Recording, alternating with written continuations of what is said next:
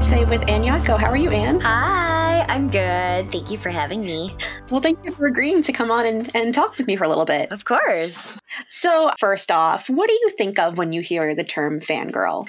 Oh, I hear, okay, when you say fangirl, I think of someone who is passionate someone who who knows what they like and will pursue that you know doggedly not even doggedly uh you know with abandon that's it without abandon that's what it is yeah ferociously right yeah what do you what does being a fangirl mean to you specifically it's funny because like when i was a kid like i I watched Sailor Moon and Dragon Ball Z because that's what was available, you know, in small town Illinois.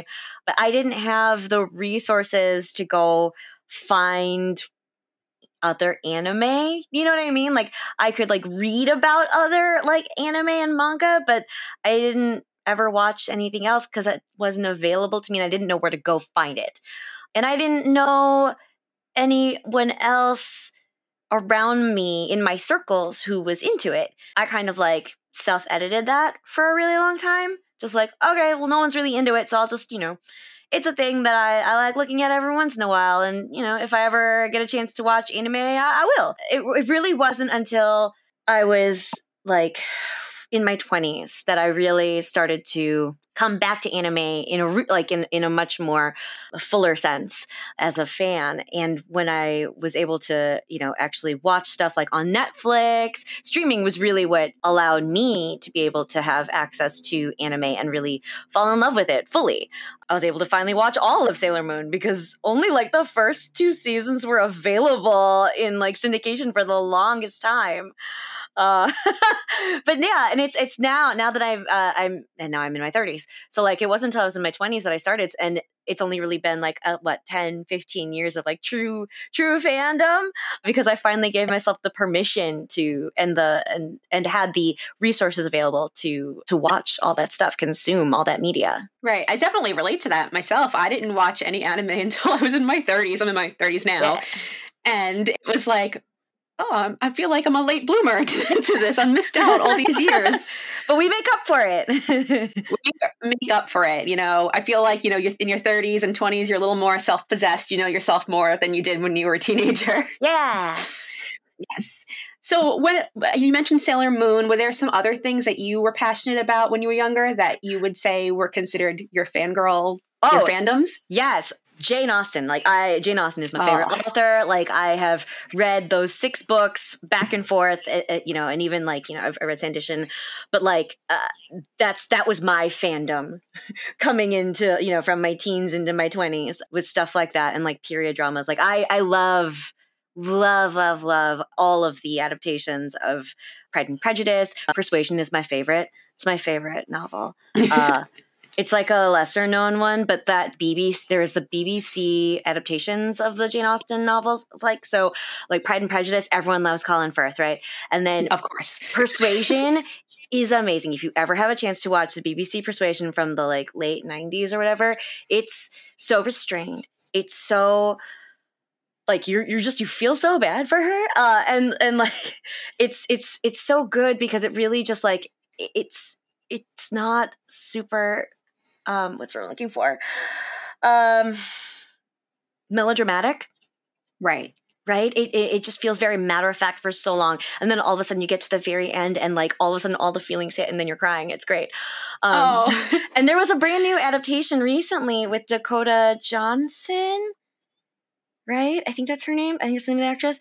Uh, and she, I actually really enjoyed it because it was it felt more like we were spinning Persuasion into like a Bridget Jones's Diary sort of feel, and I was here for it. I thought it was delightful. right, it was making it more, I guess, relatable, right? Yeah, more, yeah, more relatable to like a contemporary audience. And I, I could, I bet you that there are a lot of Jane Austen purists who'd be like, "Not my Jane Austen," and I would say, "Why not? Why can't it be more people's Jane Austen?" It could be everybody's. I mean, look at how many times they've they've updated Shakespeare stories into modern exactly. into exactly. modern art. And and I, am even forgetting like my favorite Jane Austen adaptation is Clueless. Uh, it is yeah, it's Emma, and it is a perfect like modern retelling of Emma. I oh. Clueless is great. Right? it's a, it's crazy to think that it is as old as it is now. It yeah. still holds up so good. I know. So okay, so I used to live like two blocks away from the liquor store that was used in the scene where Cher got robbed. And every oh my time, goodness. every time I would pass by it, I would be like, "This is an Alaya." that must be really cool. Like growing up, because I'm assuming you grew up or you lived around there, um, California. I mean, yeah, yeah, and I mean, it's just like I lived there for a few years because I live in California now, and like right. just moved around a little bit, and so like for a couple years I lived like right there. That's so cool. I would definitely be pointing that out every time I walk past. Yes. and there's nothing nothing cool like that out by where I'm on Long Island, so it's like, mm. eh, but the city, New York City, sometimes you get some oh, cool yeah. stuff. totally. but I love that. I love how um, you kind of touch on that fandom isn't necessarily quote unquote like nerd culture. It's it's anything you're passionate about as yeah. A person. It could be literally books, music, anything you can be a fan of. I mean, fandom also like applies to sports. Like so many people are fans of sports teams. Like I used to be in love with the Chicago Bulls when I actually fa- paid attention to basketball. The Chicago Bulls from 96 to 99. That was mwah, that's my childhood right there. Oh yeah, I was a big into every time the Olympics would roll around. And when I was a teenager, I was Oh my god. Uh, yeah, figure skating in the winter, gymnastics in the summer, swimming. Oh, I'm mm, I love swimmers. The swimmers. Mm. The swimmers. I remember everybody wanted to be like uh, Sarah Hughes. Do you remember Sarah Hughes, the figure skater? Because uh-huh, uh-huh. she was from Long Island too, and it was like a big deal that somebody from Long Island was in the Olympics yeah. and she won. but it's great to think of fandom in such an encompassing way where it's not limiting or pigeonholing people into an area, you know? Totally. I love that. now, when you decided to become a voice actor, was there something that you were a fangirl of in particular that inspired your career choice? Yes. So uh, when I was like, what, five or six years old, this is me aging myself, The Little Mermaid came out. And when the Little Mermaid. So when the Little Mermaid came out, like I watched it in the movie theater, and I was like, "Wow, I want to be just like her. I want to be a mermaid," which is not so physically possible. So then I was like, "Well, I want to sing like her." So then I took singing lessons forever, and then I was really just like, "I, I want to be able to like voice a Disney princess," and that's always been my dream, and I it's still my like like the shoot for the moon goal. It's like someday if I voice a Disney princess, I could die happy. Um, That's your dream. Could, that could be it. I could just like walk off a cliff afterward and be done. It's fine. Don't do that. um, but yeah, no, Disney. The Disney movies from that era were so like fundamental to like my growth. Uh, like uh, you know, it's like I think there's like a whole generation of us who are like between Little Mermaid and oh gosh, maybe it ends around around like Pocahontas, Tarzan, something like that. Right, a little, little later in the nineties yeah, like those are like that whole like slew of movies. Like you never like they never missed, man and never. never miss like the music the acting like i mean I'll, I'll, be honest like now that i'm in my late 30s i look back and i'm like okay you know some things don't live up you know? Some things don't right. stand the test of time. But age well exactly. But there there was something just so magical about that. And and in a time when streaming wasn't a, a thing uh, you know, like for us to have these like cultural moments like that was like so cool as a kid, you know, like that was for me what Star Wars was like to, you know, the generation before me, at least, you know, right. That's like where I kind of see it. Right. Yeah. I mean, it was huge Disney uh, at that time. That was the renaissance of their musicals. I can exactly. totally see how that would that would affect you as a young child because I like I was around the same age. I loved all that stuff too. Yeah. But that's yeah. really interesting how that kind of impacted your career choice. Totally. It was like the first thing that got me like interested in performing, right? And then for right. me it was like that dichotomy of like, well, I got to like, you know, go to I got to get good grades in school, I got to be a doctor versus I just really like to sing and act and, you know, do things that make me happy. And eventually like, you know, I was kind of like riding this like the two trains, you know, parallel in parallel and then just right. a few years ago, I was able to finally like kind of move off of one track and only do the acting track. Now, how did that happen for you? How did you finally get to go in the direction that you were really always hoping for? So it's like a really long journey. So, like, uh, okay, I have a degree in biomedical engineering from Marquette oh University. Oh yeah, uh, but the whole time I was I was just hanging out at the theater every free second. I was in all the plays. I was taking all the classes. Like I could have, I could have double majored in theater if I didn't have to do all the core credits for the School of Communications. You know, right. uh, but uh, after after getting my well, while I was in my last year of undergrad, um, I was convinced to go try out for grad school, and I got in to grad school for acting. So oh my goodness. That's why I moved to California because I got my MFA at the California Institute of the Arts uh, in Valencia, California, which is famous, I think most famous for its animation school. Um, a lot of famous animators have come out of Cal Arts. But uh, but yeah, I went to the acting school there, got my MFA in acting. It was a wonderful education. Uh, met some of my best friends. And uh, after that, I was just like, okay, I, I, student loans are a real thing. So now I gotta like oh, yeah. get a real job. and um, I found a job as a forensic scientist for like seven years, seven and a wow. half. Yeah. So I did accident reconstruction, but all the while I'm like doing plays in Los Angeles. I'm taking improv classes, taking sketch comedy classes, voiceover classes. I caught my reel. I like started like just submitting for stuff that I could find. And I booked like my first few roles, like some video games, like a commercial randomly. And then uh, I kind of fell into dubbing. Like, I, you know, like I got on you know like a, a couple like a couple studios like mailing lists for like auditions and was booking dubbing roles and mostly live action stuff. So like live action foreign shows and then eventually like getting like you know small like supporting not well no we started with like operator a you know those like small small parts in anime and then like kind of working my way up through like supporting roles. So like even that seven and a half year span that I was working and I was working as a forensic scientist, but also trying to do acting and voiceover, like I did like I, I, was I was starting out in anime. So I was in my first anime was Knights of Sidonia. I was it was a lot of like Netflix anime from like 2015. So like right. I was I was in Devilman Crybaby. I was in I was a few small roles in Violet Evergarden the series.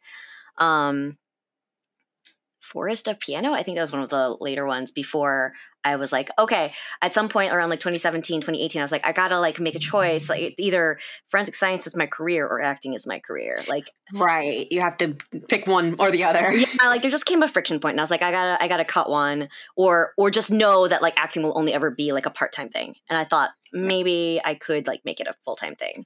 So I took a chance and quit my day job.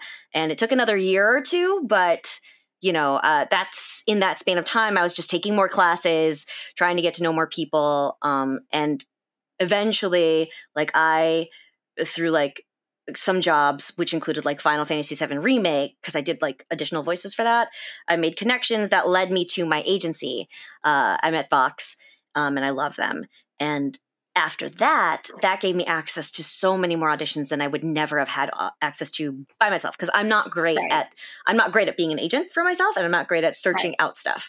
And who is? Like very few people right. are. Like that's a skill. It's, it's a really it's a really important skill to try to hunt out work for yourself, but it's it's it's difficult when there's only so much you you could do there by is, yourself. There can be a ceiling to what you can do by yourself if you are not if you don't foster those connections, right?